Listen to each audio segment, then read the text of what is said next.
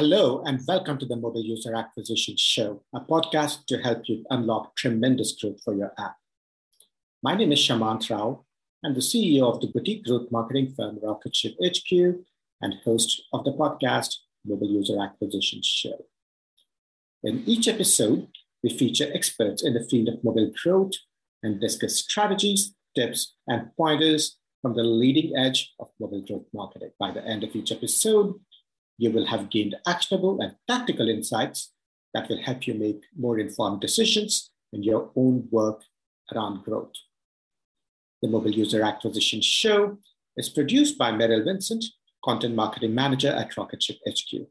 ROAS optimization is one of the most powerful features of modern ad tech algorithms, yet there are instances where it's probably not the best choice for advertisers. When is this the case? To understand this, it's perhaps best to understand how ROAS optimization is architected under the hood of the algorithm so that we can understand when it may not be the best fit. What ROAS optimization does at the algorithm level is identify who the users are that make a purchase with low values and who the users are that make a purchase with high values. That could be a user that comes into a product and makes a purchase worth $1 and a user that makes a purchase worth of $100 within the first day or within the first seven days.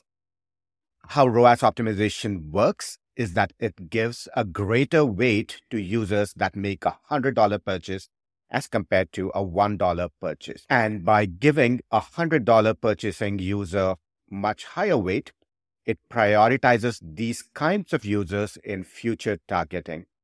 So what ROAS optimization does is basically tell the system, hey, give me more users that can make a $100 purchase, give me fewer users that make a $1 purchase, and give me even fewer users that make a $0 purchase in my product. When does this not work nearly as well?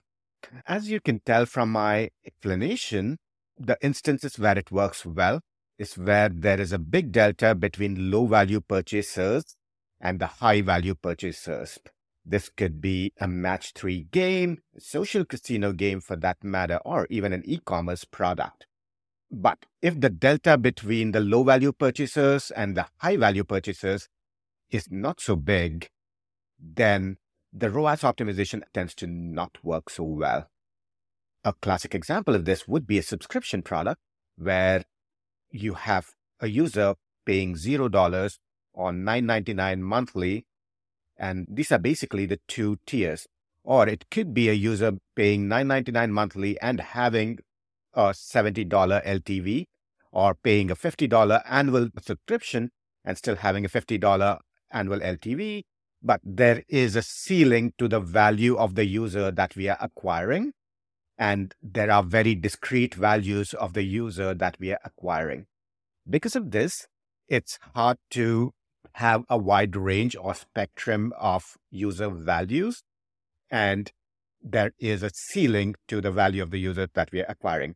Because of this, ROAS optimization algorithms in all your key platforms, be it Meta, Google, or ad networks, tends to not work nearly as well for subscription products where the value of a user is somewhat discrete and somewhat capped. In these instances, we recommend using CPA optimization, but not ROAS optimization. I hope this was helpful in understanding for yourself when you should be using ROAS optimization and when you shouldn't be. Thank you for listening to the Mobile User Acquisition Show. If any of this was helpful or instructive, I would love for you to leave us a review or rating on iTunes, Stitcher, Overcast, Spotify, or wherever you get your podcast fix. This podcast takes a ton of time, effort, and love to produce, and I deeply value every review and every piece of feedback that you share.